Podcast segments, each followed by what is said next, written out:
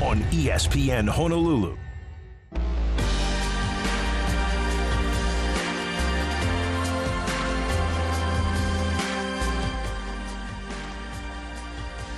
Well, you know what happens when the Rainbow Warrior volleyball team uh, kicks butt really quickly? We end up coming on a little bit earlier, and because we come on a little bit earlier, well, Hunter Hughes isn't here. Uh, Hunter will uh, will get in here, I'm sure. Uh, I'm sure shortly. Until then, I'm Josh Pacheco flying solo. It is off the bench here on ESPN Honolulu. Coming up a little bit later, uh, Hawaii's new defensive coordinator is uh, going to join us about 4:30 this afternoon. So uh, we'll get a chance to uh, uh, to chat with uh, Dennis Thurman coming up a little bit later on. We've got basketball tickets to give away later on in the show as well. So we got plenty to do. Obviously, one of the things, and if you listen to the radio or if you just go on Twitter or X or whatever it is you know, a lot of people are talking about Rainbow Warrior basketball from last night and what was uh, on a season in which there has been some really, really rough, uh, rough losses. That last night's loss to uh, to UC Santa Barbara, the defending co-champ in the conference, and a team that has recently kind of found itself winning four of its last five Last night's loss was another one in just kind of a small string of games that has had the fan base just talking and venting their frustrations over what they saw from this Hawaii basketball team. And it was frankly, it was not a good day in general. It was the day that Hawaii officially announced that Mor Seck uh, was done for the year with a torn left ACL. Um, Hawaii with a third different starting five in the last three games. Uh, JoVon McClanahan was uh, was under the weather, uh, made it through. Uh, he was cleared to go and did play and did struggle in this game, but ultimately uh, Hawaii just found itself out of the game shortly after putting itself in it. And I think that's what a lot of people are kind of sitting on today, right? Hawaii finds itself in a 7 2 advantage. It looks like after a, a, really tough road trip in, in which you get swept and at times get swept badly uh, by teams like Long Beach State and UC San Diego, that you come out at home, you try to give that inspiring start. You're up by five early and you're thinking, all right, um, this is going somewhere. This team has kind of found itself. This team has found what it needs to kind of fix these problems early. And then, well, you see the game just kind of go out of reach. Hawaii had given up what was what a uh, 20 oof, was it 28 uh, if I if my math is correct. It was a 26-0 run I'm looking at a whole bunch of numbers on my screen because the numbers just kind of jumble together when you think about what happened. It was a 26 nothing run that UC Santa Barbara went on. They were on, they were up 28 uh, to 7 at one point. Hawaii had not scored for about 10 and a half minutes just about. Hawaii was out of it. And you know, and and, and I've heard and, and, I've watched their Eran Ganot interviews, and, and I listened to him talk with Bobby and Derek yesterday, and everybody's talked about okay, it was a, it was a good end of the half. It was a, a better showing in the second half.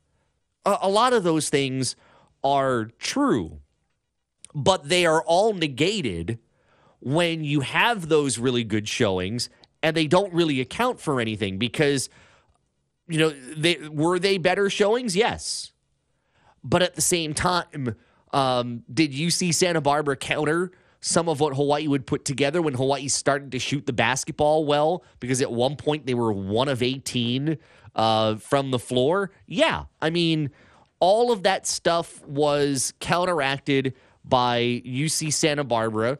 Uh, finding ways to score. And th- that makes it really hard. We have to remember UC Santa Barbara is better than its record. Um, I, I, think that has to be made uh, abundantly clear. UC Santa Barbara is much better than its record, and sometimes in, in the Big West Conference that can be uh, a, a, little tough to uh, you know take in.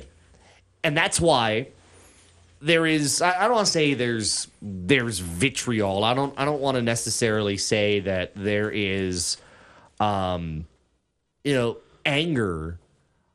I think it's more of frustration. It's more of disappointment. It's more along the lines of what can be done. And I was reminded of something because I forgot about the standings hunter. I I was reminded of something that Tanner put up on Twitter because I hadn't looked at the standings. Yeah. Um, I knew what the standings were. I hadn't looked at it specifically, but if the season ended today, Hawaii doesn't make the postseason. We bump we bumped down a spot. We'd be bumped out. Hawaii would be the first team out because, um, yeah, you know, we're Cal State- eleven out of twelve right now. right. And I I think that hits Wow. for a lot of people. So I, I mean, And this the seventeen point differential at home yeah, yesterday. yeah, It it, it wasn't a a shot or two. no. That's almost a quarter of basketball. Well, I mean, Hawaii was out of the game. Hawaii Hawaii was out of it before the first half even ended.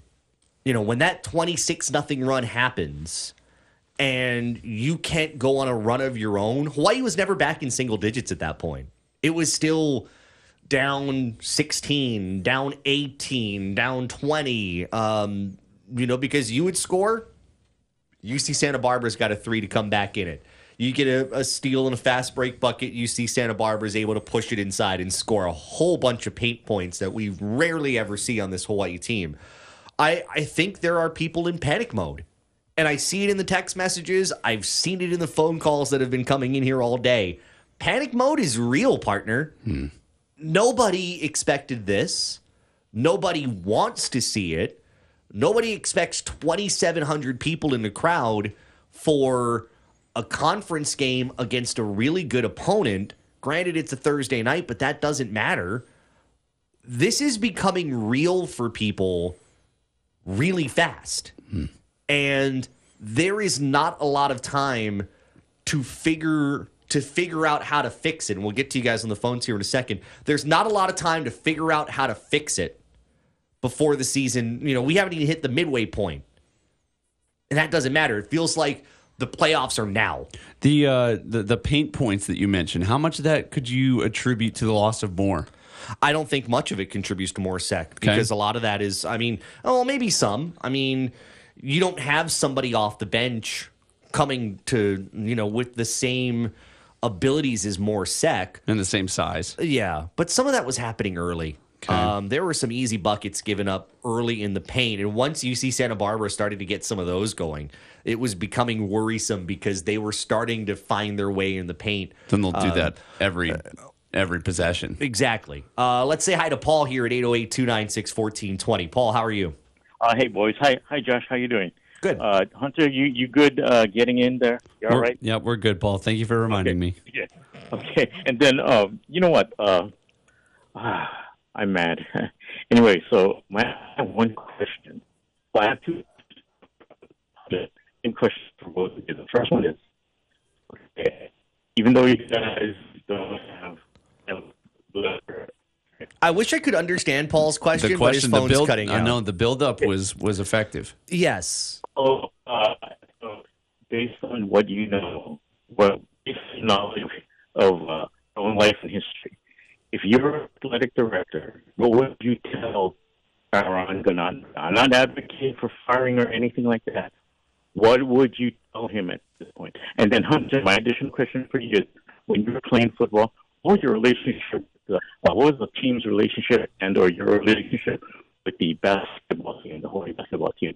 And I'll leave it at that. Thank you. Thank you. Yeah, before his Thanks, phone Paul. just completely, Yeah. you know, cuts out there. Thank you, Paul. Um, let's start. Well, I'll start with the second question because I don't know if there's much of an answer to that. Um, the, and if you couldn't understand, I'm pretty sure the question was what sort of relationship did I, as a member of the football team, have with members of the basketball team? Well, uh, I like to tell people University of Hawaii is kind of like uh, a high school uh, whenever you're down in the athletics department because it's not super big. Everybody shares the exact same um, student athlete uh, student section uh, called the Nagatani Center, and Right. so you have a lot of run in with other athletes from different sports, and so we all root for each other, and we we we do know each other to. Um, the extent that our schedules allow us, um, but we, we definitely know each other and, and are aware. Now, on on the uh, what would what would you say if you're Craig Angelos to Eran Ganot? Whew.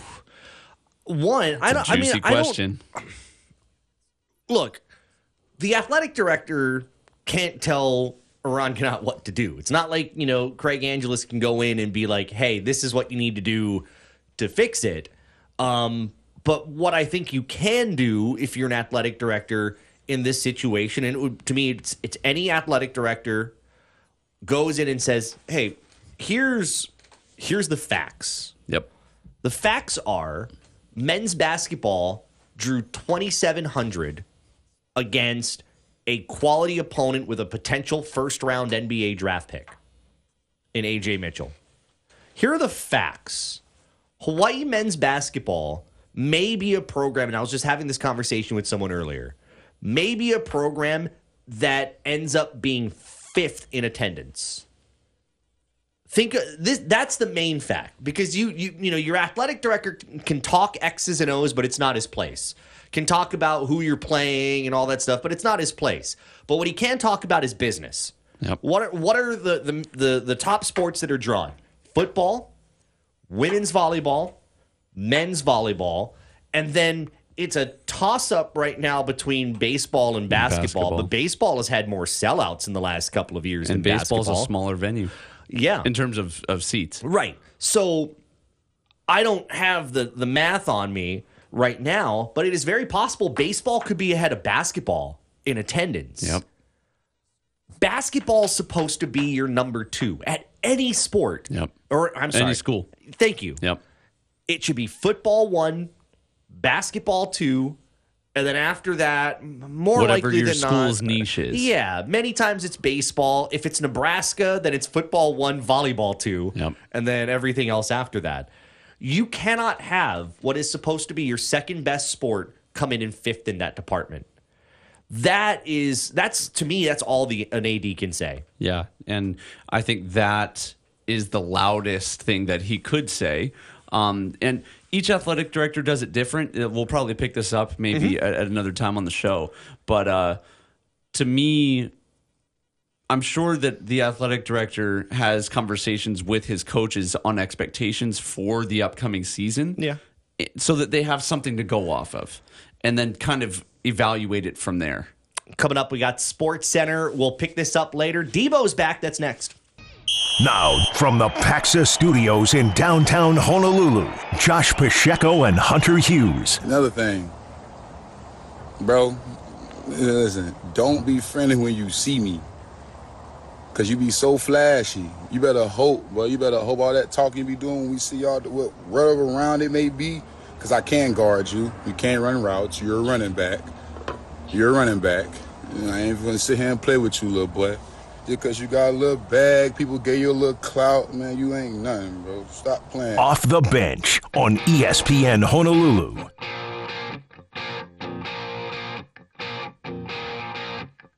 That goes back to October. CJ Gardner Johnson, safety for the Detroit Lions, with the message for Deebo Samuel. And now, here we are. Lions Niners for the NFC title uh, coming up tomorrow. Uh, so- I'm sorry, Sunday.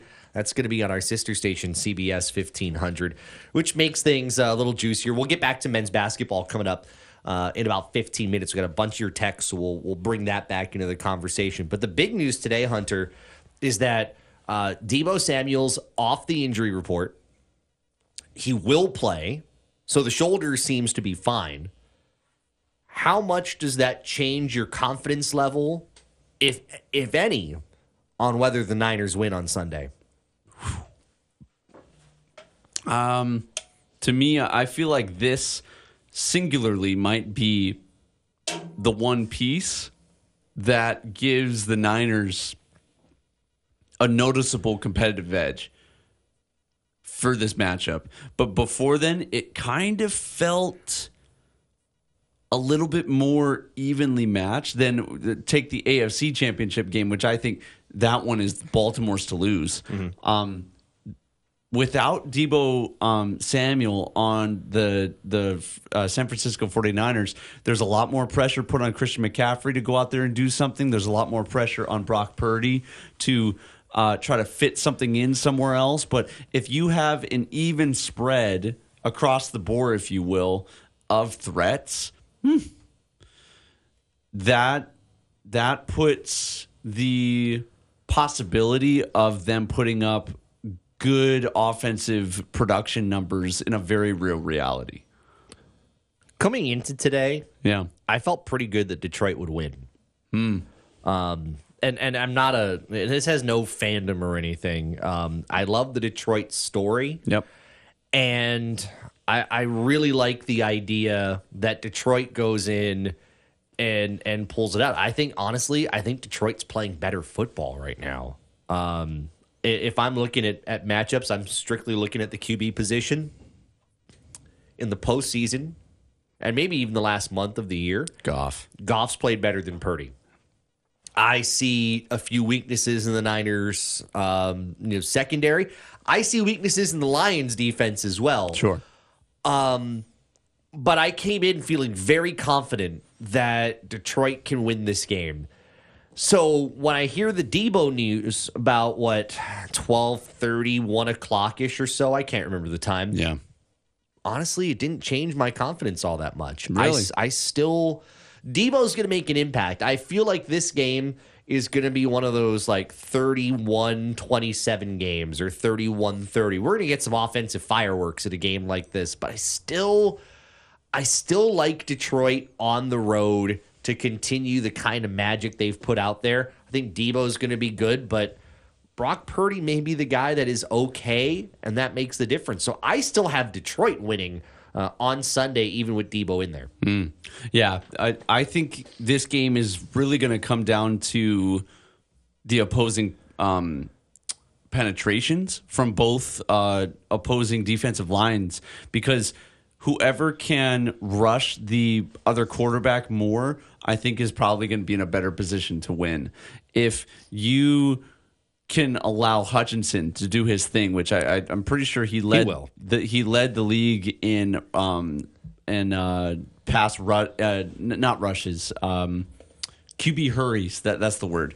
Uh, he led the league in QB hurries, and Bosa was shortly behind him over on the Niners. So I think we're going to see that at play um, much more than maybe just sitting back and uh, like, like as opposed to a matchup with the Kansas City Chiefs and the Buffalo Bills from last week, where it almost felt like both quarterbacks could drop back freely make something happen with their feet or let it fly.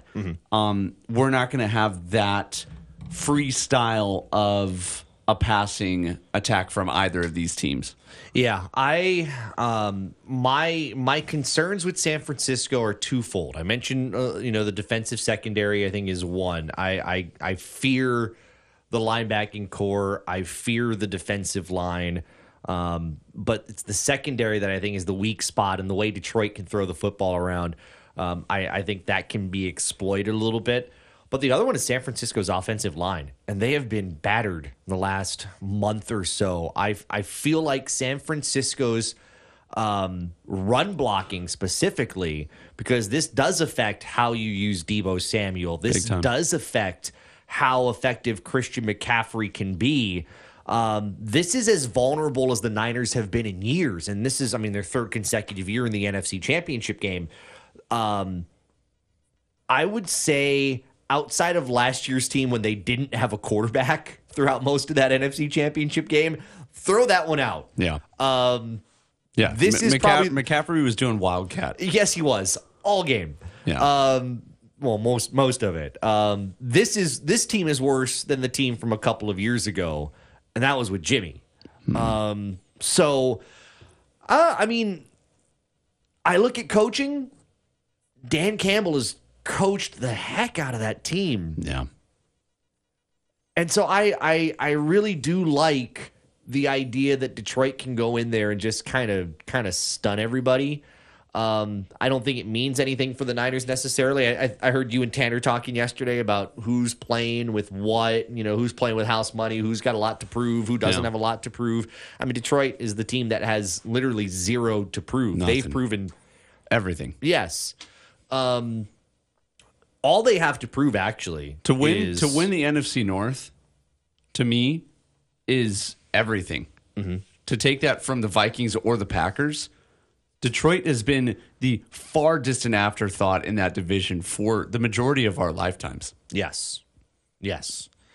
This, a, a win cements the Lions as the team of now. It mm-hmm. erases any doubt you might have, any idea that you'd keep the Vikings in that conversation or the Packers in that conversation, or if you get really, really spicy and think the Bears should be there.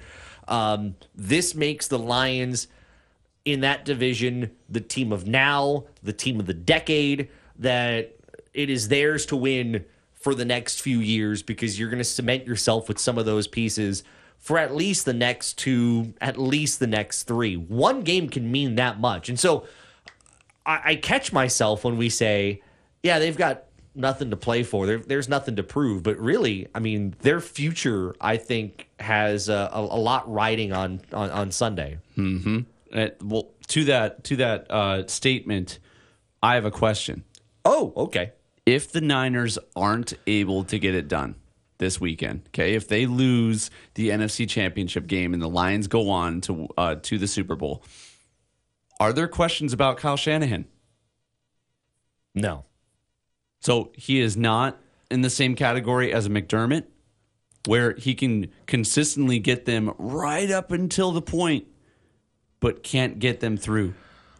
I think the difference between the two, um, Kyle Shanahan hasn't had to let anybody go um, in the last few years. I mean, McDermott had to let go of Ken Dorsey this year for the offense to to kind of you know build it up.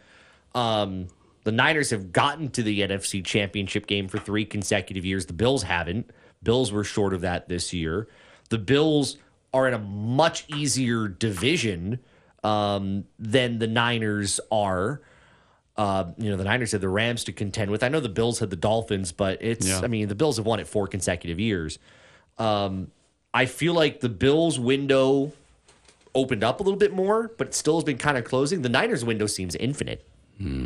And it's been better when it's had Deebo in there and, and when they got Christian McCaffrey from Carolina. Yeah.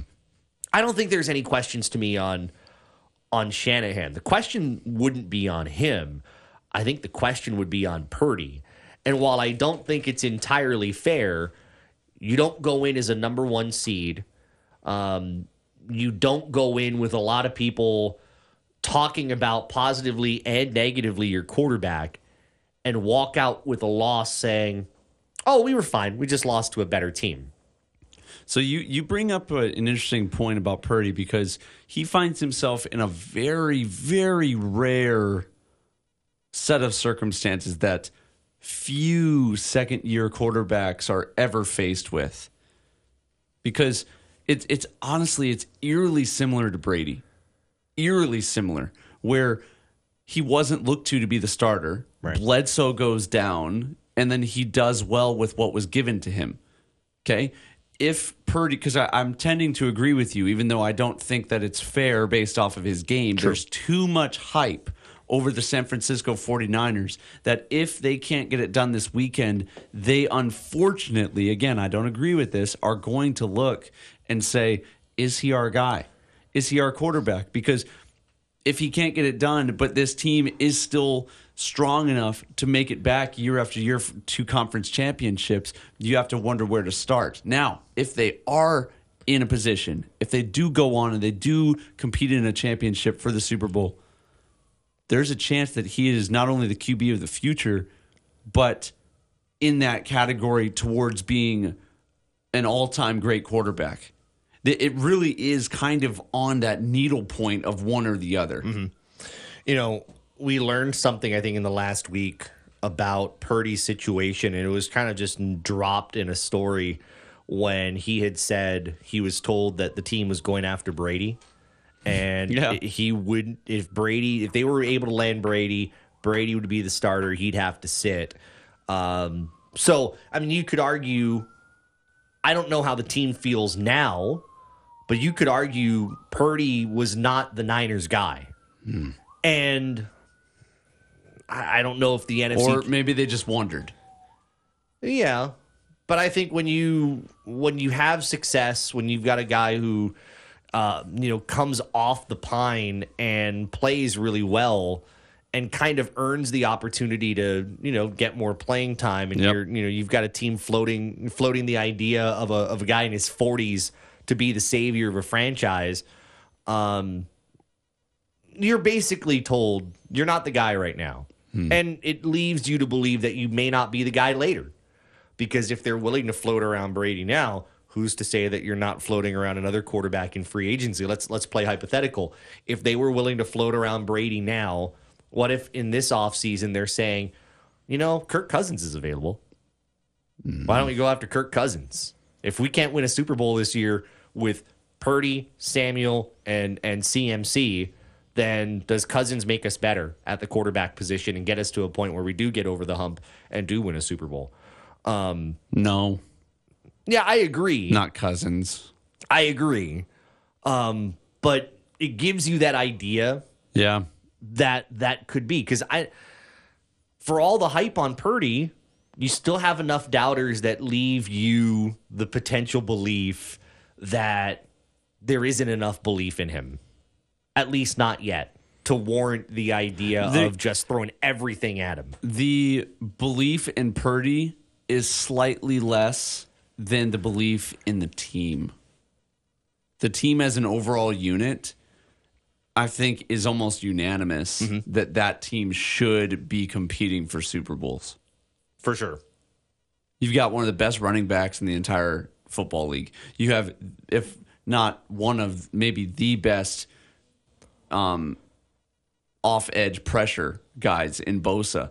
Um, a phenomenal defense, a well rounded offense that is kind of free from superstardom um, egos. They, they, they, they operate more in they operate more in a, a harmonious fashion than some other teams do because they have those egos to kind of work with. That team should be competing. Let's say hi to John here at 808 296 1420. John, thanks for calling in. Yeah, you know, there's a love affair between Shanahan and Kirk Cousins yeah, that dates back to the Redskins, Mm-hmm. and he and he is the perfect man for their system. You know, quick release, throwing to the spots, kind of like Tua kind, Doesn't turn it over. and and and yeah, and and he's he's a free agent, so you don't have to trade the house to get him. So it's kind of a good situation if if if they want to get a QB. That guy is perfect for their system. He already knows the system, so it'll be plug and play. And that guy can spin it, bro. He, he's he's good. Say what you want about his uh, misfortunes in big games and Sunday night games. Um, I think he is a step up from Purdy. He's a good guy, too. it- and, and, and the thing about Purdy is he's good, but there is a window. So if the window, if they can't win it this year, maybe that window is really tight next year. So it's kind of going to go all in on somebody by next year. So we'll see. You guys have a good one. Aloha. John, thanks for calling Hey, thanks, in. John. Appreciate you listening. Um, yeah, I mean, And that's the Cousins is smart. Yeah, and and honestly, Cousins is much more highly regarded now than he was a couple of years ago. I, I think he really kind of elevated himself and his presence after Washington. His time in Minnesota, I think, was really good for him. He did have some really good tal- talent around him. So I, I think you give Cousins credit on that end. Um, but I, I, I do think the NFC Championship will ask a lot of questions. Purdy getting you to the Super Bowl says Purdy is big enough to to succeed in the moment. If Purdy doesn't look good in the NFC Championship game, you know what will be talked about on first uh, on first. I was about to say first break um, or first bake actually. Um, First take first take with a T. with Stephen A. A. Um, is Purdy the man to meet the moment if he plays an okay or average or below par NFC Championship game? For for star talent, um, you got to have a quarterback that matches that. So I mean, we'll find out. Uh, of course, that game Sunday, you can hear that on CBS 1500. The AFC Championship game right here on ESPN Honolulu. We got traffic here. We'll get back to men's basketball. I see a bunch of your texts. It's been the hot topic all day. Uh, we've got men's basketball tickets to give away to the Cal Poly game tomorrow night. So we are loaded with stuff here on this Friday. You're listening to Off the Bench on ESPN Honolulu.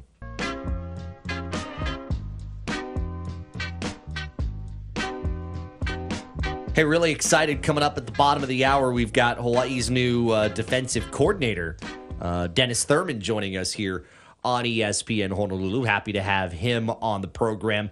Uh, we were talking about Brock Purdy uh, a little while ago. Our Zephyr Insurance text line has been on that. Uh, texter from the 258 says uh, on Purdy, he makes 800K next year. He will be the starter no matter what. Teams have to take advantage of the players on their rookie contracts to sign players to key spots. Cousins will cost $30 million that they will use to resign Aiyuk. I disagree with that.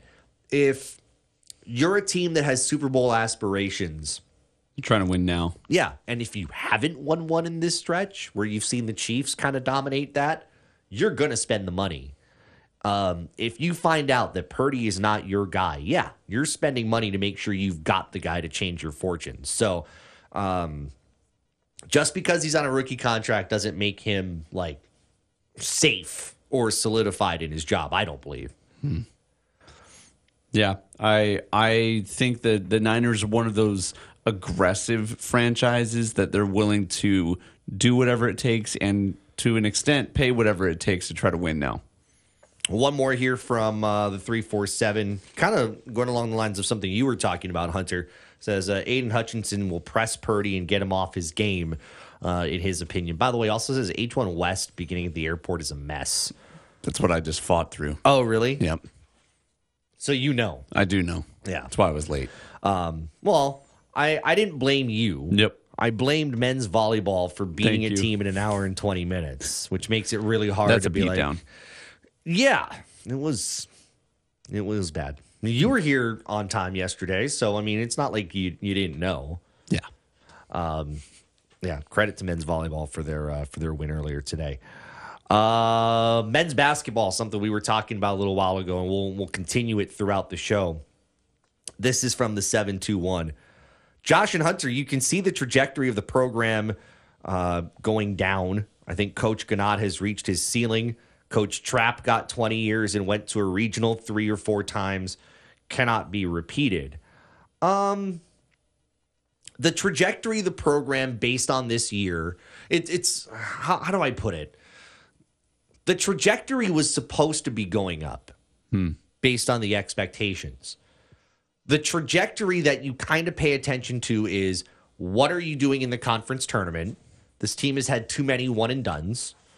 Um, this season has kind of exacerbated some of those issues because you may be in a position where you're forced to be in a one and done if you're finding yourself, um, you know, making it into the back end of the tournament. And um, the crowd, I, I think to me, where I see the trajectory, the crowd is telling you the trajectory. The thing with with Mike Trapasso was, yeah, he went to a regional three or four times.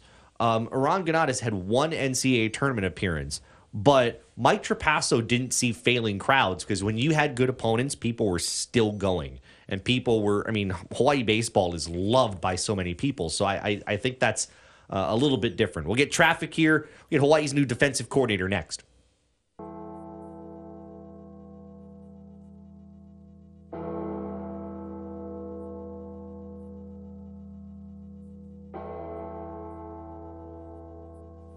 Man, so many headlines.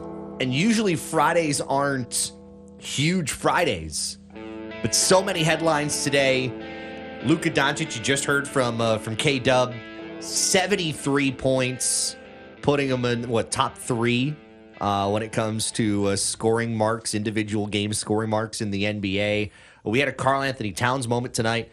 Devin Booker scores 62 in a loss. Uh, Vince McMahon resigning from WWE. There are some really nasty uh, allegations. That's an L. Um, the thing about that is he resigns while there is a WWE live event on on a television. which is uh, incredibly awkward and uh, plenty that a lot of people are talking about on University of Hawaii men's basketball. We'll go back there uh, coming up in just a little while. All of our guests appear courtesy of our hotline. Happy to have the new defensive coordinator at the University of Hawaii, Dennis Thurman, uh, joining us now here on our program. Coach, we appreciate you being with us. It's um, it's certainly interesting because spring ball starts on Monday. Um, you're just kind of getting into the mix. How do you find your way to acclimate so quickly? with spring ball on Monday, getting to know the guys you're going to be working with. Uh, how do you find yourself in that position and how to work through it? Well, first of all, I'd like to thank you guys for having me. And uh, it's nice to be in this beautiful city. it's, a, it's, it is a wonderful, wonderful place. Um, now, to answer your question, uh, it's not the first time that uh, that I found myself in a situation like this. I mean, uh, several years ago, going to Jackson, uh, Jackson State with uh, with Deion and, and his staff, uh, we actually got started in uh, in December, middle of December, and it was during the pandemic that we ended up having a spring season, and we played seven games. So uh, it, it's it's tough. I'm not going to say it's it's not. It's tough, but it's doable. Uh, rather than go, a lot of a lot of coaches, a lot of uh, coordinators tend to go uh, whole part whole in their teaching. Uh, it forces you to go part part part.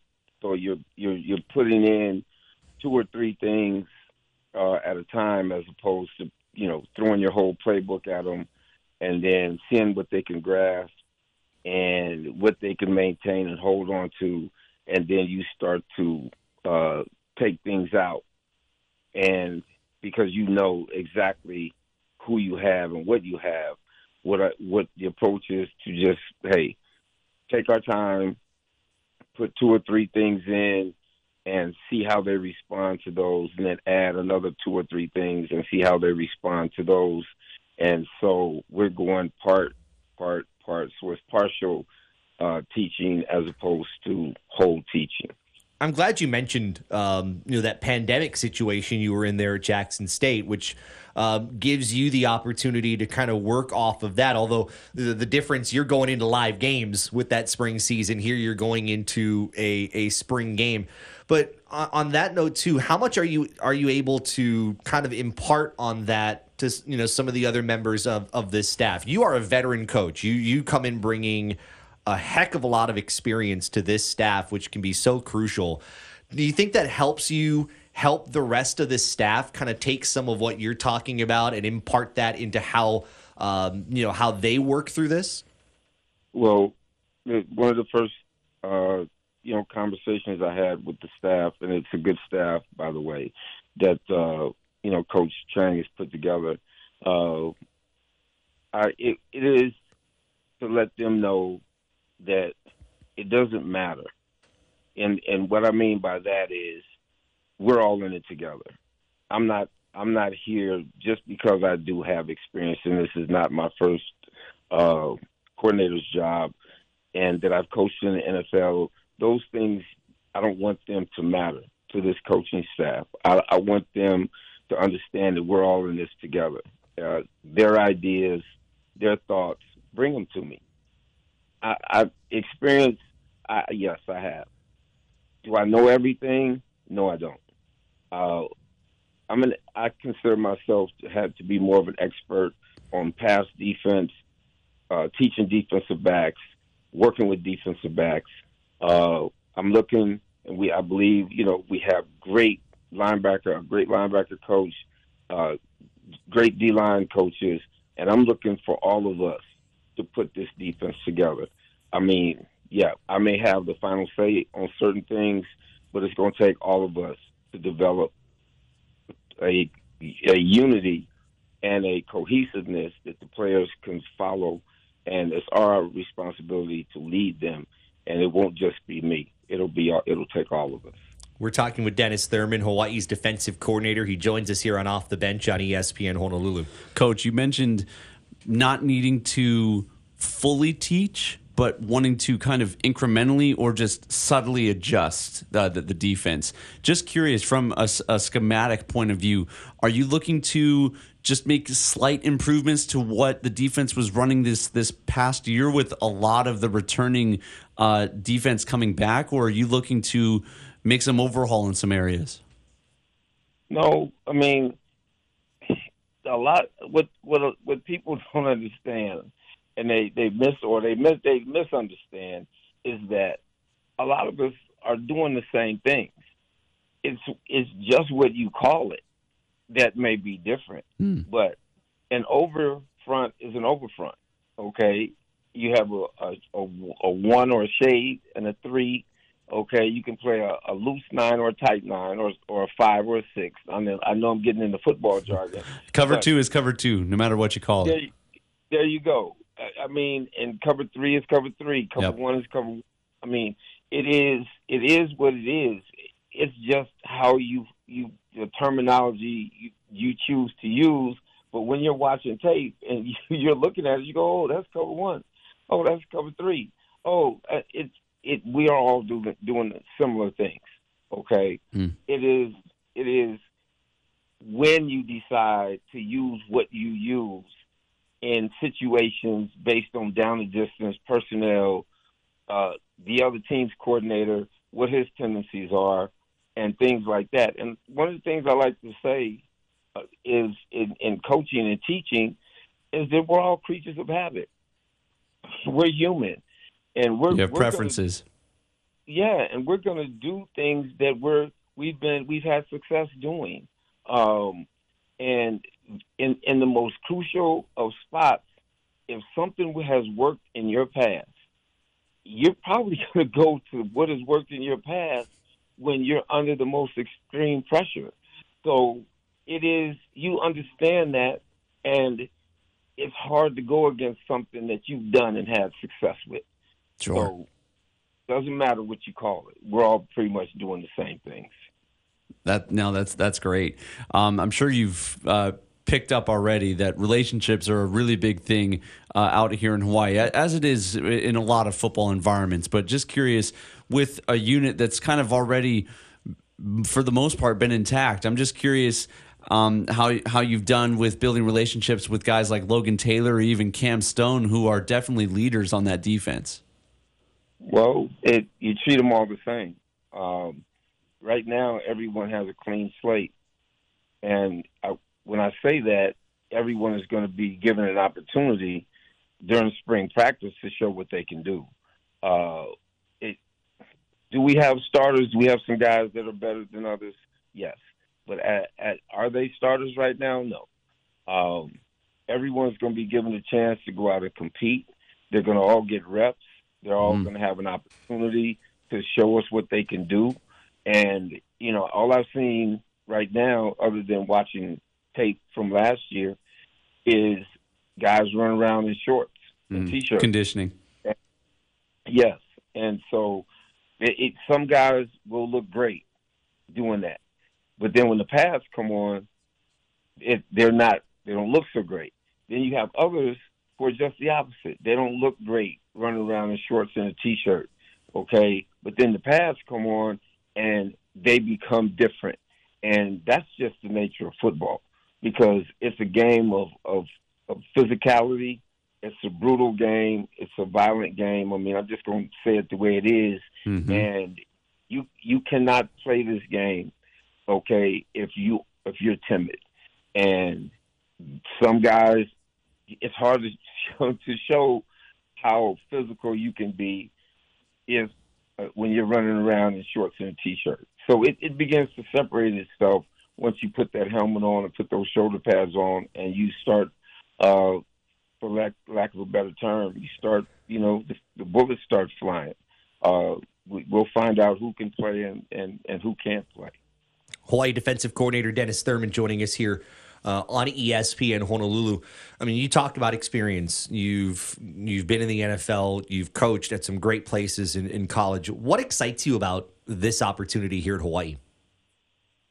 Well, the, the beauty of, of of being here is continuing to work with, with young people who have dreams, aspirations, goals of potentially having an opportunity to play at the next level. And so it, it's good to dream. It, it is. It's part of it, uh, and it's good to have goals. And and you want your guys to have those goals. Well, if they're talented enough, then it's our responsibility as coaches to help them, or trying to help them fulfill those those those thoughts, those dreams. And so we're going to pour everything we can into them, trying to help them be the best players they can become. And first off, help us at the University of Hawaii win football games. What happens beyond that, we're going to coach them right now the same way. And I only know one way to coach. So if if it's having success at the collegiate level, great. If it's having success at the professional level, great. I only know one way to coach, and that is to pour myself into the players that I coach. If I don't do that, then I am doing a disservice to them because I know what it's like to live that dream. I was one of the fortunate ones to be able to do it. And so I know what it means when players are serious and they have those same goals, dreams, and aspirations. And if that's what they have, they'll get the best that I have to give them. Coach, lastly, um, you know, as you mentioned, you, you, coached at Jackson State. You were at Colorado. Um, I, I, think, and I and I I say this watching college football as often as as we both do here in studio, um, covering those programs and watching those programs from afar seemed very different than covering any college football program across the country. The excitement, the interest, um, all of those things, the winning that went along with it, all of those things seem to peak differently than you would talk about any other uh, program in the country. You were a part of that. Um, was that the same for you? Um, you know, as as as much as you have done a lot of different, really good things in your career, how different was that for you, or did it feel different at all?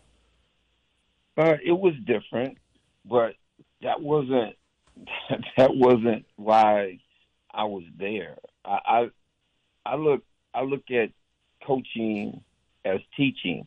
Yeah, there was a lot of you know fanfare and publicity and you know documentaries and things of that nature, which all those things were fine with me. Okay, but I was there to do a job and I focused on the, the, the work. Okay, I, I didn't. I can't allow myself to get caught up in things that really don't matter.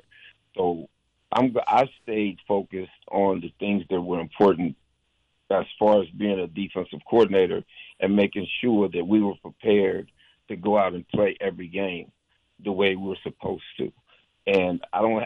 I didn't have time to to to you know think about what's happening over here, what's going on in this documentary, doing this interview over here. I I I, didn't want to be a, a part of that. It's great, okay. The publicity from the in, from the inside out, outside in, it, it, it was all great. You know, okay. It's part of what coach likes to do, and that's part of his persona. But you could find yourself do you know wanting to get caught up in it or not. I chose because I've been there, done that. When you play for the Dallas Cowboys and when you go into USC, you've gotten your share of publicity. You've gotten your share of television. You've gotten your interviews. All those things I've I've had before. So it wasn't important to me as an individual to be a part of it. I I did my job, and that's that was the focus that I had, and it's still the focus that I have now. That's the kind of uh, laser focus that I think yep. excites me about uh, Coach coming in here and uh, taking this opportunity with University of Hawaii football. Coach Thurman, thanks for giving us some time on this Friday. Uh, continued success for you as you uh, get into this job with spring ball starting on Monday. And we look forward to keep in touch as uh, we go throughout spring and into the start of the year. All right, gentlemen. I appreciate you having me. Appreciate you, Coach. Dennis Thurman, Hawaii defensive coordinator, just announced as a new member of Hawaii staff last week. I'm curious from from your perspective, Hunter. Um, I I liked that answer that um, that he had as far as you know going through that Jackson State and and Colorado programs and Yep. all of the the hype and fanfare, and he's like, you know what, all that's you know good and all, but um, my eyes, it's almost like tunnel vision, right? My eyes are forward into what I am here to do, and that's a perfect kind of person to have here, right? Totally. Someone who knows that and can be that as part of the staff. Yeah, and let's call a spade a spade. It was Deion's job to bring prime time. Right. It was Deion's job to bring the lights, the the glamour, the the attention on an otherwise insignificant school like Colorado, where two seasons ago we didn't care at all what bu- the the Buffaloes were doing because they didn't they didn't deserve our attention. But look at how that can just shift on a dime. Um, and that that's a little bit you know it's enlightening as well that not everything is a spectacle that you know supporting staff coaches like himself still needed to get the job done and get that team ready to win football games Uh, we'll talk more about Hawaii football as we get into spring. Uh, spring ball coming up on Monday. Uh, ESPN Honolulu brought to you by Pigskin Picks. You can play along with us uh, at our website, the playoff edition of Pigskin Picks at ESPNHonolulu.com, brought to you by M. Dyer Global and by Young's Fish Market. Uh, we got basketball tickets to give away. I know a lot of people are talking about this men's basketball program. So uh, let's let's let's give away two tickets to Hawaii and Cal Poly coming up tomorrow night at 7 from SimpliFi Arena at Stan Sheriff Center. We'll do caller number four right here at 808 296 1420. They'll score tickets to tomorrow night's. Um, let's let's call it what it is. It's a must have. Uh, must have for the Rainbow Warriors. So caller number four is going to score those tickets. We'll get back to the uh, Zephyr Insurance text line coming up on the other side of this message. It is off the bench here on ESPN Honolulu Traffic in 20 seconds.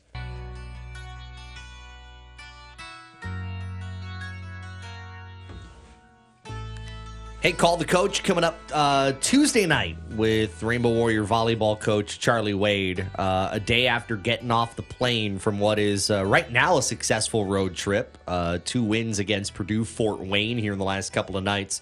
Uh, they've got a match coming up on Sunday. Call the coach Tuesday night, 6:30 p.m. Ruby Tuesday at the Moanalua Shopping Center. Check it out right here on ESPN Honolulu. Mark in town is going to check out men's basketball tomorrow night between the Bows and the Stangs of uh, Cal Poly, the Mustangs. Sometimes it just sounds cool to shorten it. Um, he'll check that game out, or that, uh, yeah, that game tomorrow night. Uh, we got one more pair of tickets we'll give away next hour for uh, men's basketball. Texter from the 291.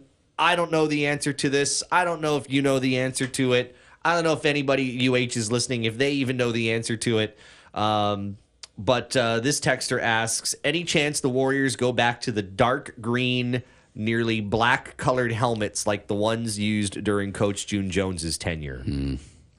yeah tough to say they've made that shift to black helmets uh, kind of late in the Rolo era tough to tough to say at ha- this moment If forget, will they? Probably not. If you had a feeling, uh, just a personal feeling. Uh, per, right now, w- knowing what I do know about our uh, equipment department and our, our uniforms are associated with that, the uh, the budget only allows for one helmet right Yeah. now.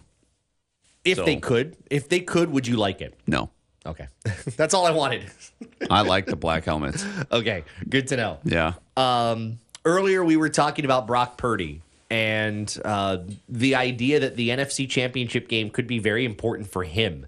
Maybe of of every player on all four teams here in Championship Sunday, he has the most. Just forget teams. He may have the most to gain or to lose uh, in these four games, and maybe it's something we can talk about next hour. Texter from the two five eight says, "If Purdy wasn't the last pick, would there be so much scrutiny about him and his ability?" Yeah, you and I agree on this. The answer is no, right? no, no. I, I think it's it's the moment. I, I think it's the the team that he's on, the pressure surrounding said team is way greater than the typical learning curve that's afforded to uh, a sophomore in the NFL. he doesn't have that same sort of luxury. He's got to produce right now. At some point, we stopped talking about some of that stuff, right? I mean, at at what He erased it last year. Yeah. When at what point did we stop talking about Tom Brady as being someone who was drafted in the seventh round? It became one of like a fairy tale thing about oh you could go from a seventh round pick to you know a guy who looks like slim and can barely like you know his clothes are like you know way too big for him to all of a sudden being one of the best quarterbacks of all time. Like that becomes like storybook stuff hmm. not what we grade you by. Because how often do we judge how often do we talk about players when you get on the floor and you're doing pretty well but you're kind of like teetering? If you're an undrafted free agent are we judging you on your time on the on the field whether you're an undrafted free agent or not? No we're judging you by performance because at some point all that stuff goes away. The only reason it matters is your contract. Mm-hmm. um, and you're right you made a good point. Like this was gone. I didn't even think about it at the start of this year, right? And think about it even like 30 minutes ago before I saw the text. Um, you got to play up to the standard of what a championship football team needs to play to, and I think that's uh that's what is going to be asked of him because we know. Um, I think you and I are in agreement on this. Christian McCaffrey, no one doubts. Yep. Deebo Samuel, no one doubts. Just his health, but no one doubts. Brandon Aiyuk, no one doubts. Purdy's the one that on Monday, if uh, if you watch Get Up, if you watch First Take, if you watch NFL Live, it will be Purdy who will probably be the number one story uh, or you know the number one highlight of each of those shows, whether he is all world or he's all bad, one of those. Um, we'll turn to the AFC side coming up uh, on the other side of Sports Center and traffic. You're listening to Off the Bench. Now, from the Paxa Studios in downtown Honolulu, Josh Pacheco and Hunter Hughes. I don't feel that Lamar feels pressure, and it's just certain people encounter certain moments in their lives where they're like in their flow state. It's their time, you know, and I feel like that's it's eight's time. You could just see it in his eyes, you could feel it in his aura, his energy. He's solid, man. He's locked in. Off the bench on ESPN Honolulu.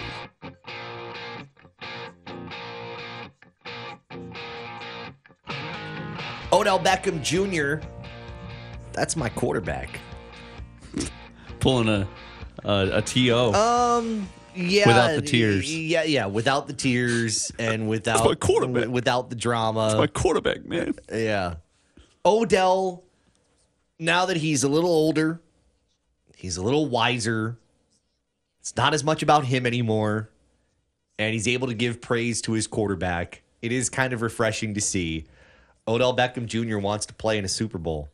And uh, in order to do that, he's got to be Lamar Jackson's best friend. And uh, yeah, I was uh, kind of interested in, in hearing that from uh, from Odell Beckham Jr. because when he says it's Lamar's time. I I know that there are still people, and you guys talked about it yesterday. Yeah. you know there are still people who don't know that Lamar Jackson can meet this moment, which I feel is kind of crazy personally. Um, but I think it's a reminder that locker room and a veteran in Odell Beckham Jr. who if if he can't work with you, he'll make it known he can't work with you. Um, that locker room is all behind number eight, and that feels like it's all you need to know uh, going into a an AFC Championship game where the Baltimore Ravens have the Kansas City Chiefs right where they want them, and they've got a quarterback in a scheme that may be very much perfect um, to go up against uh, uh, you know, what the Kansas City Chiefs will bring. Yeah, and it's not just the locker room. I, I actually feel like a great deal of America is kind of rooting for Baltimore. Really, Yeah. Um, there's is this is this the whole the Chiefs are annoying thing? uh it's not just the Chiefs, it's some of the extra stuff. Oh, So I am a little bit more on the um you're on America's side. Is that no, what no, you're no. saying? No, I, Oh, I- okay. I, was going to say I'm a little bit more on the social media craze side of things than probably you are. Um, and so I'm just going to share what is kind of out there. Gotcha. Because Okay. it's it's it's very relevant. Um, since the quarterback documentary has come out, there is somewhat of an annoyance around Mahomes, around his wife, and his brother for good reason. They're Okay. they're a little bit uh, let's just say they're they're they're they're loud and they're proud Okay. that they're affiliated with Patrick Mahomes and they don't care who they they let people know about it. And along with that, the more that he wins, the more they keep that narrative going. Now throw in the same skybox Taylor Swift. and every excuse in the world for um, network television, every time the Chiefs are on, they flash up to that same press box. Or, uh, sorry, excuse me, skybox Yeah. there is a trend going around right now to show Mahomes, his wife, his brother, very excited, and then the video quickly shifts, and you've got Lamar Jackson, and it the the caption reads, "Our last hope." and so I'm throwing it out there. It I don't think that the Chiefs are quite like the Patriots in in dislikability just yet. Um, they're not even close to as controversial as as what the Patriots were, let's say, eight years ago. Um, however, there is definitely more of a, you know what, Lamar deserves a chance here. L- L- Lamar deserves his um, time in the sun, and there, you know, with Odell Beckham Jr., with uh, John Harbaugh, um, with this this defense that's surprisingly really good. There seems to be a bit of a, a national rooting for Baltimore right now because, well, the Chiefs have been there a ton. Yeah, they have. Um, they've been in the AFC Championship game what the last six years. Every year that Patrick Mahomes Which has been a, a starting quarterback, and this is the first time that they're going to be playing in that AFC Championship game uh, away from uh, Field uh, at Arrowhead, and that is that that's certainly remarkable. Um, yeah, you're right. I don't follow that same social media hype stuff. The only thing that I really care about out of the whole, you know, Brittany Mahomes and Jackson Mahomes, the only the only thing I really care about is Jackson Mahomes has gotten himself into trouble with the Yes. law. Um, that's annoying, and that's really the only thing that I kind of would say that's a turn off to me. Um, but you know what? Um, if if you you know what if if you're proud and you've got a platform to show it off, whatever. It's up to me to decide whether I want to follow it or not. So, uh, yeah, I I might not be along those lines of of some of those people who kind of get annoyed because I will say, um, I don't lump that with with uh, with Patrick. I guess it's because I'm also not on TikTok. And, Sure. you know, um, I'm not where the cool people are. I'm on X, which allegedly people are running away from. It's like Facebook. Facebook is all for the old people now, allegedly. Although I post like once every like month or Do you, something. do you still do statuses, Josh? Do you post a status? Do I still do status. What are statuses? Do you remember statuses? Facebook. No. So you you post your status. So you say, Oh, uh, headed to the grocery store, running low on uh, Skittles flavored C4 uh, energy drinks. Be back home to catch this AFC matchup. Can't wait. It has been probably Do you remember like statuses? many many years ago. Yeah. uh, since I've done that, or one of those where it's like feeling blessed. I- E, exactly. Exactly. Wow, what a great And then it- weekend with the family. Yeah, and then it puts like an emoji next to it or something. Huh? Yeah, that I don't do. Yeah. Now it's now it's more now, now everyone realizes eh, no one cares. Yeah, now it's more of um it's more of a a- a work thing. So now it's like Sure. okay, if I'm going to broadcast a game, it's now a place where I post like a picture of where I'm broadcasting a game from. Um, so like last week, I had a picture of the pyramid, and I had a picture of uh, of LionTree Arena. Next week, I'll have a picture of Titan Gym and uh, Sure. the Bren Events Center. Um, I But- will I, I will show one complaint on pictures and this is this is like progressive insurance level um, type complaint. You, you know those commercials, right? Where Yes. you've got the guys like, "Don't be like your parents." Mm-hmm. If you're going to post pictures on your Facebook, we don't need to see 65 of them. Give us like your best five. Yep. We don't need the whole album. And if you have, if there's a reason to give 60, they probably should go to like particular people. And if that's the case, just email them to, directly to those people. You probably have their emails, I'm sure. If not, you could text it to those people in like maybe a batch of like 10 different texts. Yeah. But I don't need like, okay, box here of a picture, box here of a picture, box here, box here, box here. And then you see the next box plus 63. Like, I am not clicking on plus 63 to go to your entire album. No, our uh, our our parents' generation is just a couple years behind in in social media um, adaptedness, which is fine. W- w- welcome to the club. We're we're happy to have you. We're happy to help you too. We're happy to help you. And you you mentioned it's much more related to work. If I didn't have social media, I would not know what's going on Hmm. with with the sports world to, to be able to do this job right now.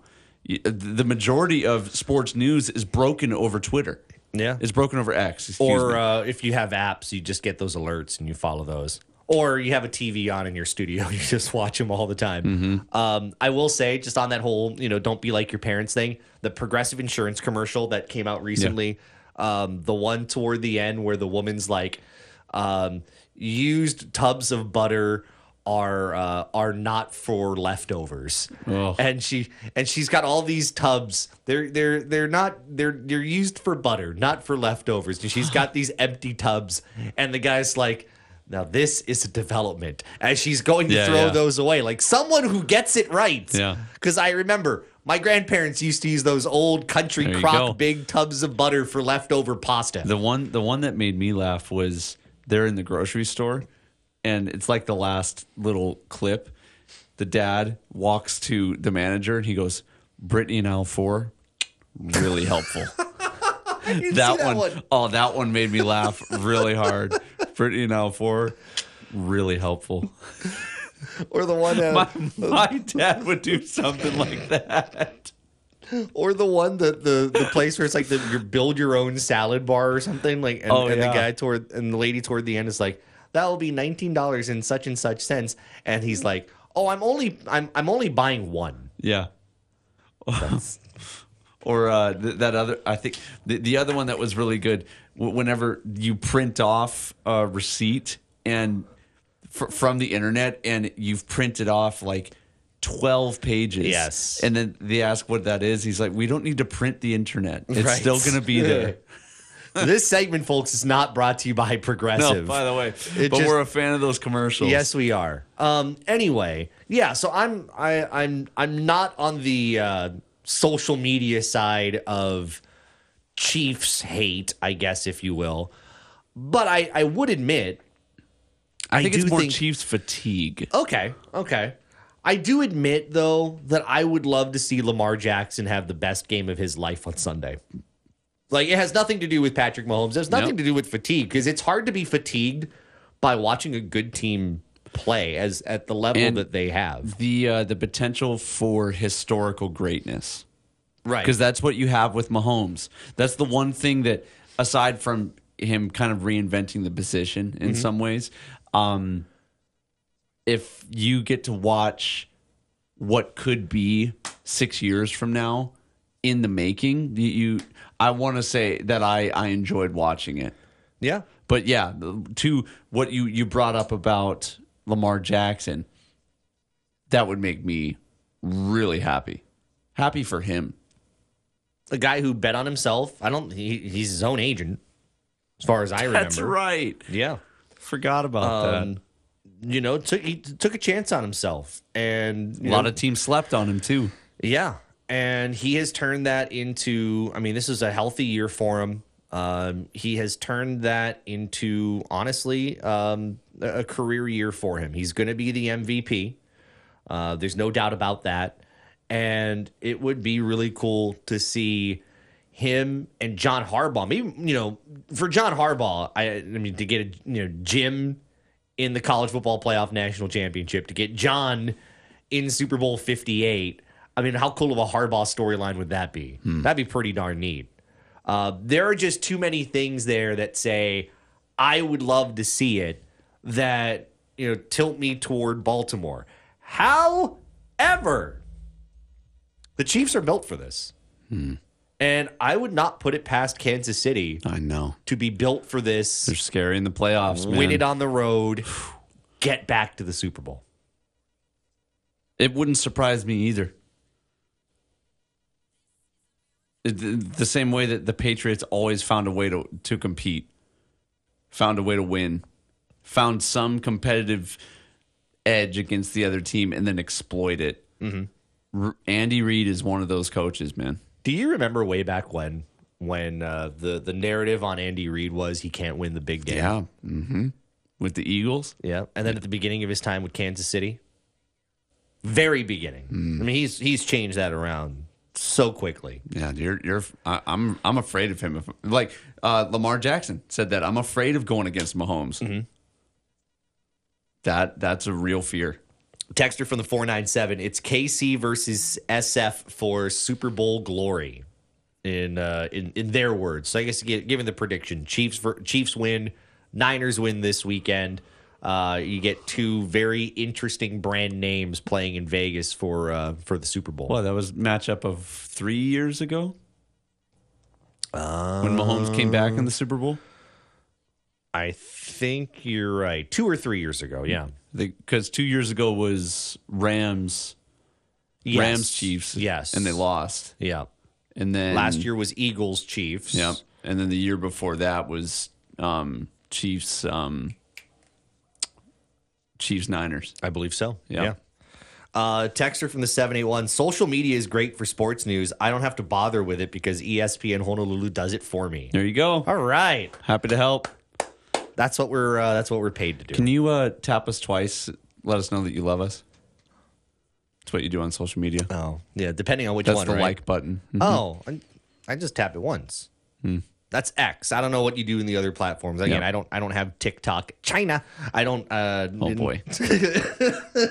I'm not swinging at that pitch. No, that's that's what the politics say. Yeah. I'm I I just stay out of it because I don't Uh, need it. Thank you. Tanner is correcting us. Thank you, Tanner.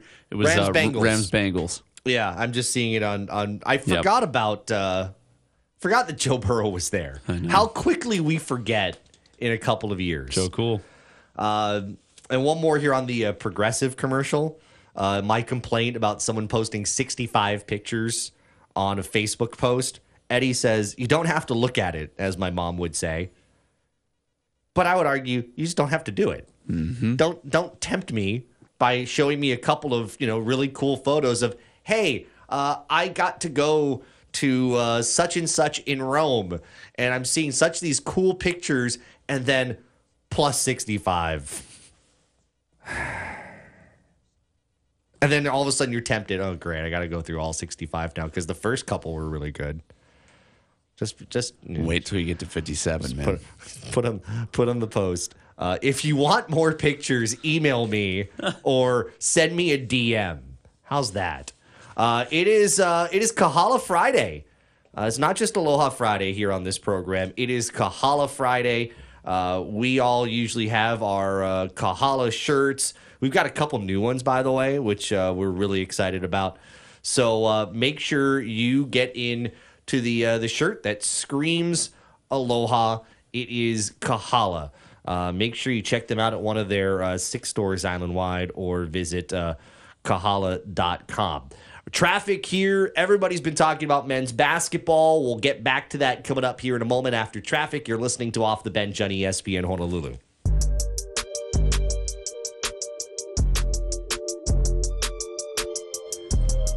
Texter from the 285, our Zephyr Insurance text line says, Don't use the word narrative anymore. Sick of hearing everyone using it. I like the word narrative. Story. Experience. Tale. Saga. See? We're going back to narrative. Also, we This did just that. made our With, we point. did that without a thesaurus in front of us. Excuse me. you got me there. Tale is old as time. I feel like uh, we're, we're some of these words like tale and folklore. This might have well might as well be like Lord of the Rings, mm-hmm. which uh, you know don't watch. Uh, Zephyr Insurance text line. A lot of time has been spent uh, on UH men's basketball. There was a, uh question uh, posed to you about relationship with football players, and basketball players. So here's one, Hunter. Why haven't we seen a lot of football players attend basketball games over the years if they know the players? And let me, before you answer that, um, I have seen Timmy Chang go to games and take football players to games, especially when Timmy first started. So uh, I don't believe this question seems to have some factual grounding to it. Do you know all of the football players on the team? You're asking the texter. I don't. I Yeah. don't- The the answer is probably no. How do you know they're not there? Mm-hmm. And also, maybe they had practice. maybe they had obligations. Maybe they were lifting. Class. Again, I, I said earlier we had as much run in with them as our schedules would allow because they run on a completely different um, school and sports schedule than football. Right. Um, it's hard to be a student athlete. It's not like you can just go anywhere, anytime. Uh, we're brought to you by Pigskin Picks. You can play along the playoff edition of Pigskin Picks. You can check it out at espnhonolulu.com. It's brought to you by M. Dyer Global and by Young's Fish Market. We'll finish up on men's basketball. The conversation continues after last night's loss to UC Santa Barbara. A lot of what you're saying. We'll get to your phone calls on this as well in a little bit. Uh, winning programs like volleyball. Hawaii trying to earn a three match sweep on the road. They've got a match on Sunday. And then on Tuesday, uh, call the coach with Charlie Wade. Ruby Tuesday at the Moanalua Shopping Center. 6.30 p.m. Tuesday night on ESPN Honolulu. Traffic Sports Center coming up.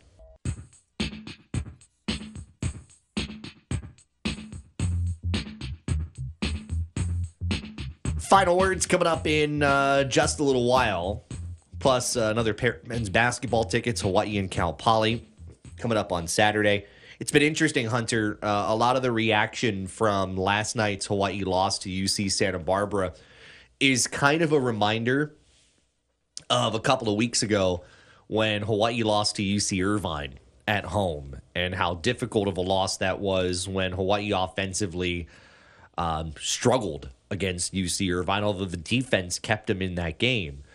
Um, Hawaii, I don't think struggled as much offensively for the entirety of yesterday's game, save about what 11 minutes in which Hawaii didn't get a basket uh, in that first half against UC Santa Barbara. Maybe the difference was Hawaii's defense couldn't get stops, and uh, I was listening to to Eran Ganot in his uh, halftime interview with uh, with Scott Robbs. Yeah. Hi, Scotty.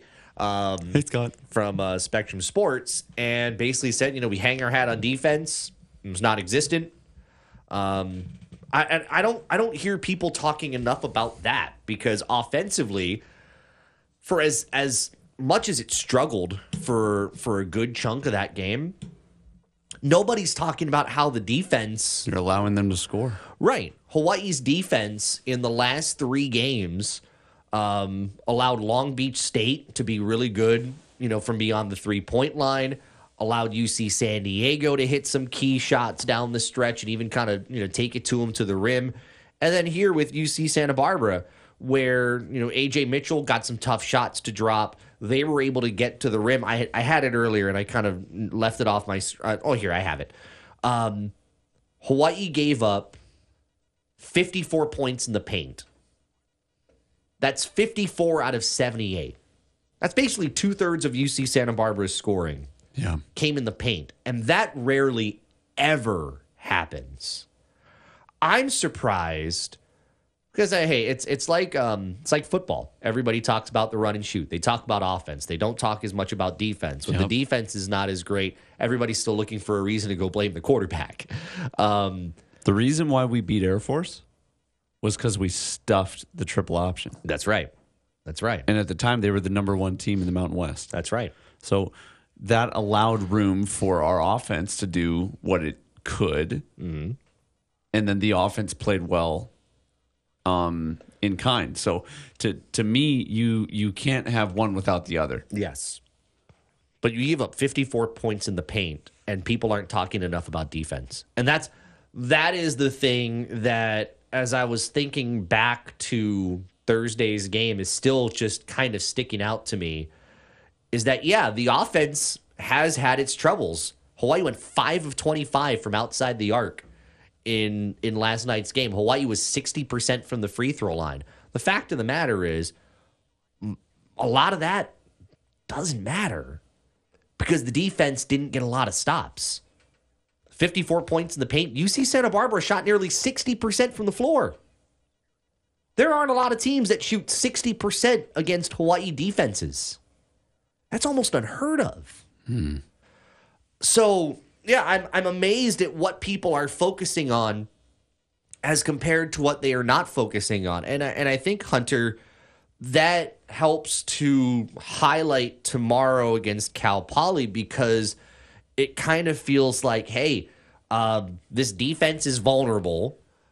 Cal Poly just played a game in which they struggled to score against Cal State Fullerton and lost. Hawaii as a team losing Mor Seck. Um, Hawaii's trying to find an identity right now. It almost feels like Hawaii does not have an identity. And as a team, it is trying to figure itself out and is honestly a loss away from like you know how you have that the the the the staples the red button Yeah. yeah, I That mean, was you're- easy. You're yeah, you're. This has not been easy. I mean, you're you're one Cal Poly loss away from hitting the panic button, like just like constantly hitting the panic button, like you're on Family Feud and you're hitting the buzzer to try to buzz in first. That's what tomorrow represents, and I think fans will not be happy tomorrow unless they see some kind of dominant win against Cal Poly, given result of last night given what happened against UC Irvine, given you're down 22 at Long Beach State, it feels like that's what a lot of these fans want. Give us what you're supposed to be. You know what I mean? Hmm. Like, be what you know you were projected to be, which was third in the Big West Conference, and have a performance that is reflective of that because that hasn't been there in conference play. I don't, I don't know how you see it, but I, I I feel like fans are just waiting for that breakout, which they haven't seen since December. Yeah, I, I'm. You know, we, we we have very loyal and very loving fans. Um, to stick with this team through the downs right now and still come out and show support. I don't think we're going to dominate Cal Poly. I, I don't expect to see domination. I, I think that we'll probably beat them, but you know, and basketball's a funny sport, man. As much as those baskets that you know we were getting good looks during that 26-0 run um, by UC Santa Barbara, those baskets could go in all of a sudden, and we start clicking and trending in a positive direction, and then um, momentum is on our side, and we get a confidence that we can't find if it hit us in the face Yeah. right now. So we really might be one game away from finding something that works and someone catching a hot hand, and we kind of ride that uh, into the second half of this season. Because Tanner brought it up yesterday, we're only halfway in right now. Yeah. True. I mean, well, almost yeah, almost halfway in. Yeah. But I, I think we said it a couple of, you know, maybe a week ago, is that you can't start like this. You can't start two and six and then take the idea that, oh, you know, we still haven't hit the halfway point. There's plenty of basketball left to go. You can say that when you start six and two and not rest on your laurels because there is the chance to drop um, because you've given yourself a little bit of a cushion. When you start two and six, you don't have that.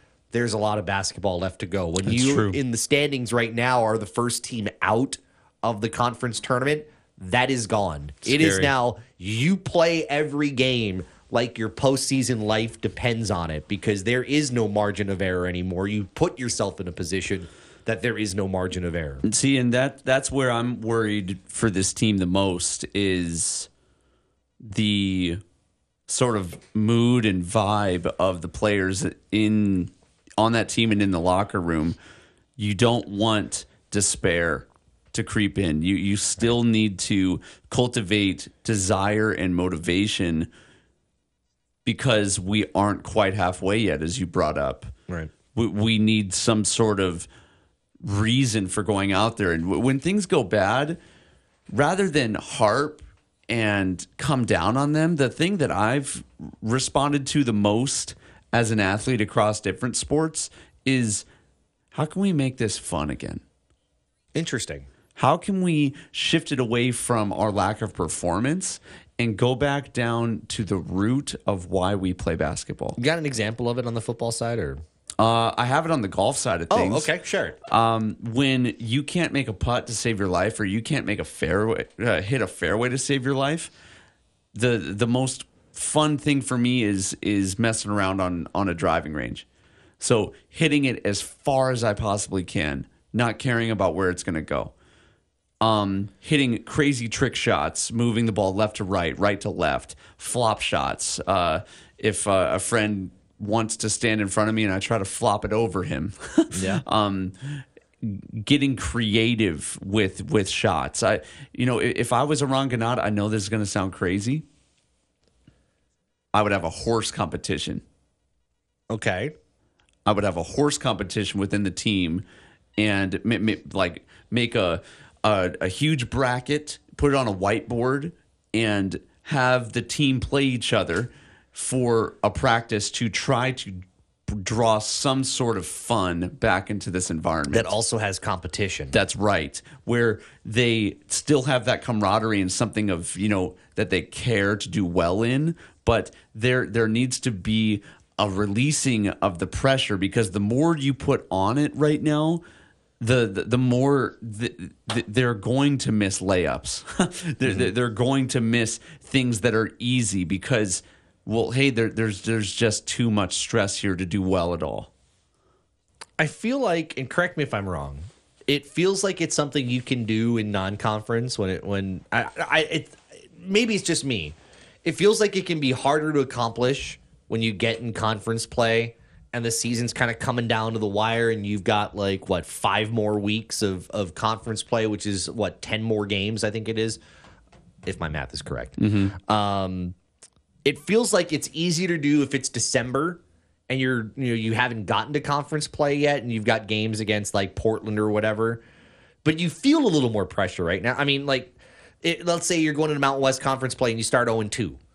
Um, would it be harder to kind of take that mindset of hitting the reset button and doing something a little more light then as compared to let's say you start non-conference play 0 and 3 you haven't gotten into conference play yet um, but you you almost want to fr- you know freshen the slate and say we're 0 and 0 you know let's try to uplift this team somehow. Like timing right? Sure, but the the the the one thing that I would disagree with you on is that they aren't quite halfway there yet. Okay. So that there is still time on their side where they could completely turn this season around.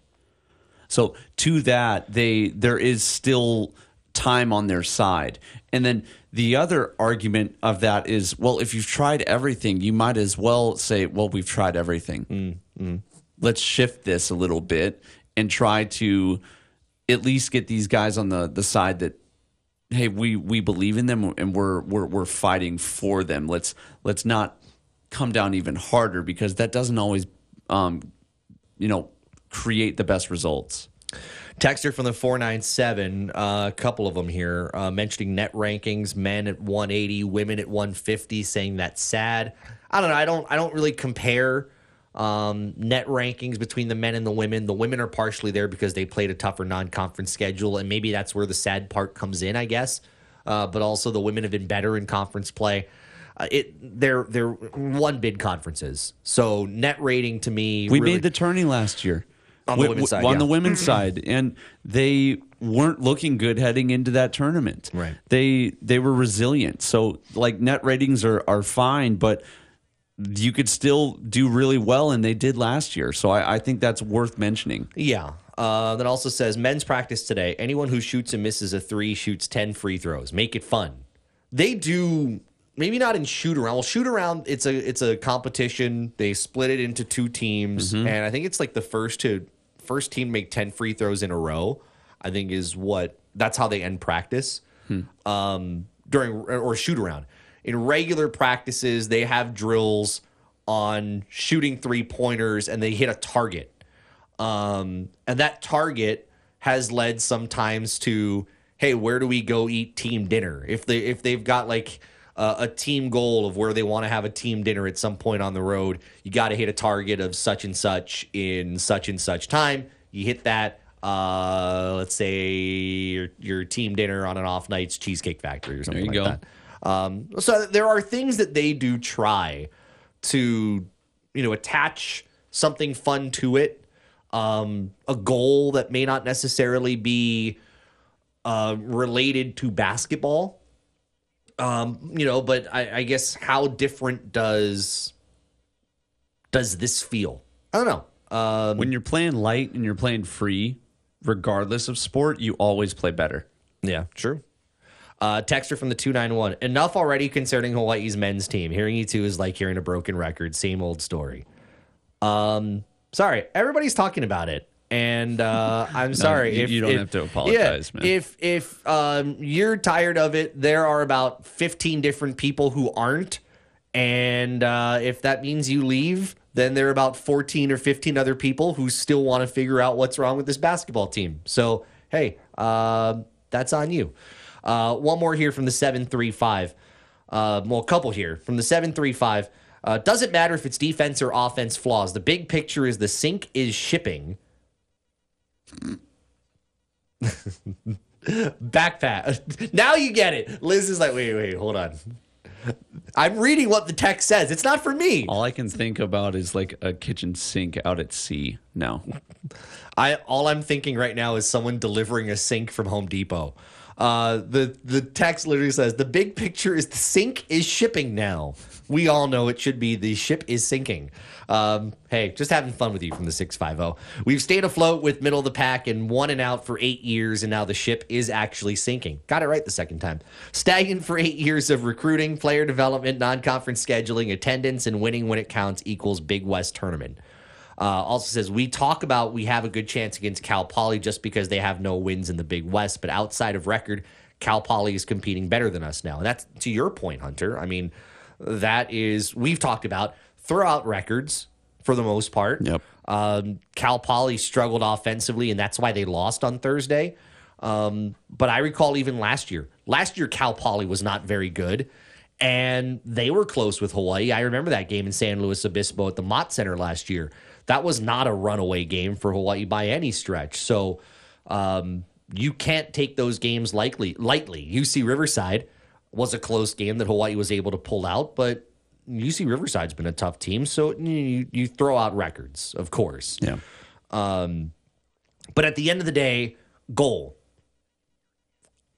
The goal is obviously to get to, to win the Big West. It's hard every year to do that, but this was the year that that goal was supposed to come through for uh, come to fruition. Or at least have a shot. Yes. Um, or at least get to the conference semis. Not, you know, right now where they are potentially um, in a position where they might miss it, which is hard. Um, texter from the 208. Ganot said he figured it out before the game. Ouch. Some fans say support the coach no matter what. Hey, people who are critical, um, they support the program. I here's here's my belief. Um, and this is not a knock on coaches. Uh, I'm a believer in supporting the program. Supporting the program as a as a whole includes the student athletes because the student athletes are the ones that are you know doing a whole bunch of things other than just playing the games. Um, I'm a believer in even if you are critical, you are still supporting the program in general. And I enjoy the fact, as frustrating as it can be, I enjoy the fact that so many people have been texting in and calling in and being critical because it means this fan base is not lost yet. They care. Attendance may be down, and that you cannot argue. Um, but the people who are still, you know, just flooding the shows today with their opinions shows me that the fan base still cares. And They want to, and they want us talking about it. uh, yeah, except for that one guy. And uh, you know, and and and it's still strong. The feeling is still strong around this program, and and that Um, that means there's support around the program, but also it means they want to see that program better. Absolutely. Uh, let's give away our final pair of tickets for Hawaii basketball against Cal Poly for tomorrow night at 7 o'clock. Uh, you can be caller number, uh, we'll do five here at 808 296 1420. That's how we'll give away those tickets for uh, Rainbow Warrior basketball. Let's first do our M Dyer Global scoreboard brought to you by M Dyer Global, moving Hawaii into the future. A Pac 12 game that next year will be an ACC game. Stanford at Cal. I know, weird, right? That's wild. Uh, yeah. Stanford's up on Cal. I think it's 34 27 uh, there in the first half. And a bunch of scoring today uh, in the NBA. Luka Doncic hit 73 on 25 of 33 shooting.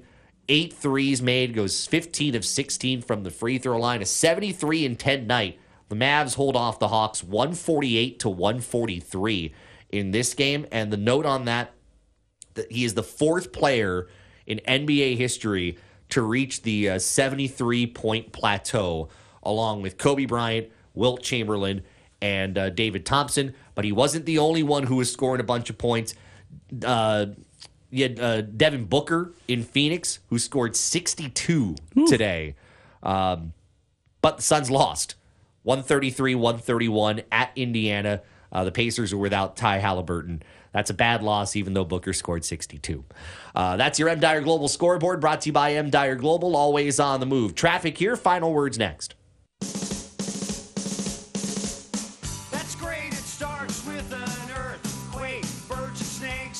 All right, uh, final words. Game night is coming up next. Hunter, go for it. So within the last year, we've had four different players score f- uh, score 70 points in the NBA. Uh, Donovan Mitchell did it last January against Chicago. Uh, he had 71. Uh, Damian Lillard had 71 uh, last February against Houston. Obviously, this past week we saw Joel Embiid get 70, and then tonight Doncic. I don't think this is good for the league, man. Yeah. Games over 50 are supposed to be a big deal. And this is 20 more points over that. They got to start allowing a little bit more fouling, I think. As Paul Pierce said on the X platform a little while ago, I miss defense. Yeah. I mean, scoring is great, but scoring better go along with people watching in droves. Women's college basketball outdrew the NBA on TNT yesterday. Let that sink in. We'll see you Monday, game night next.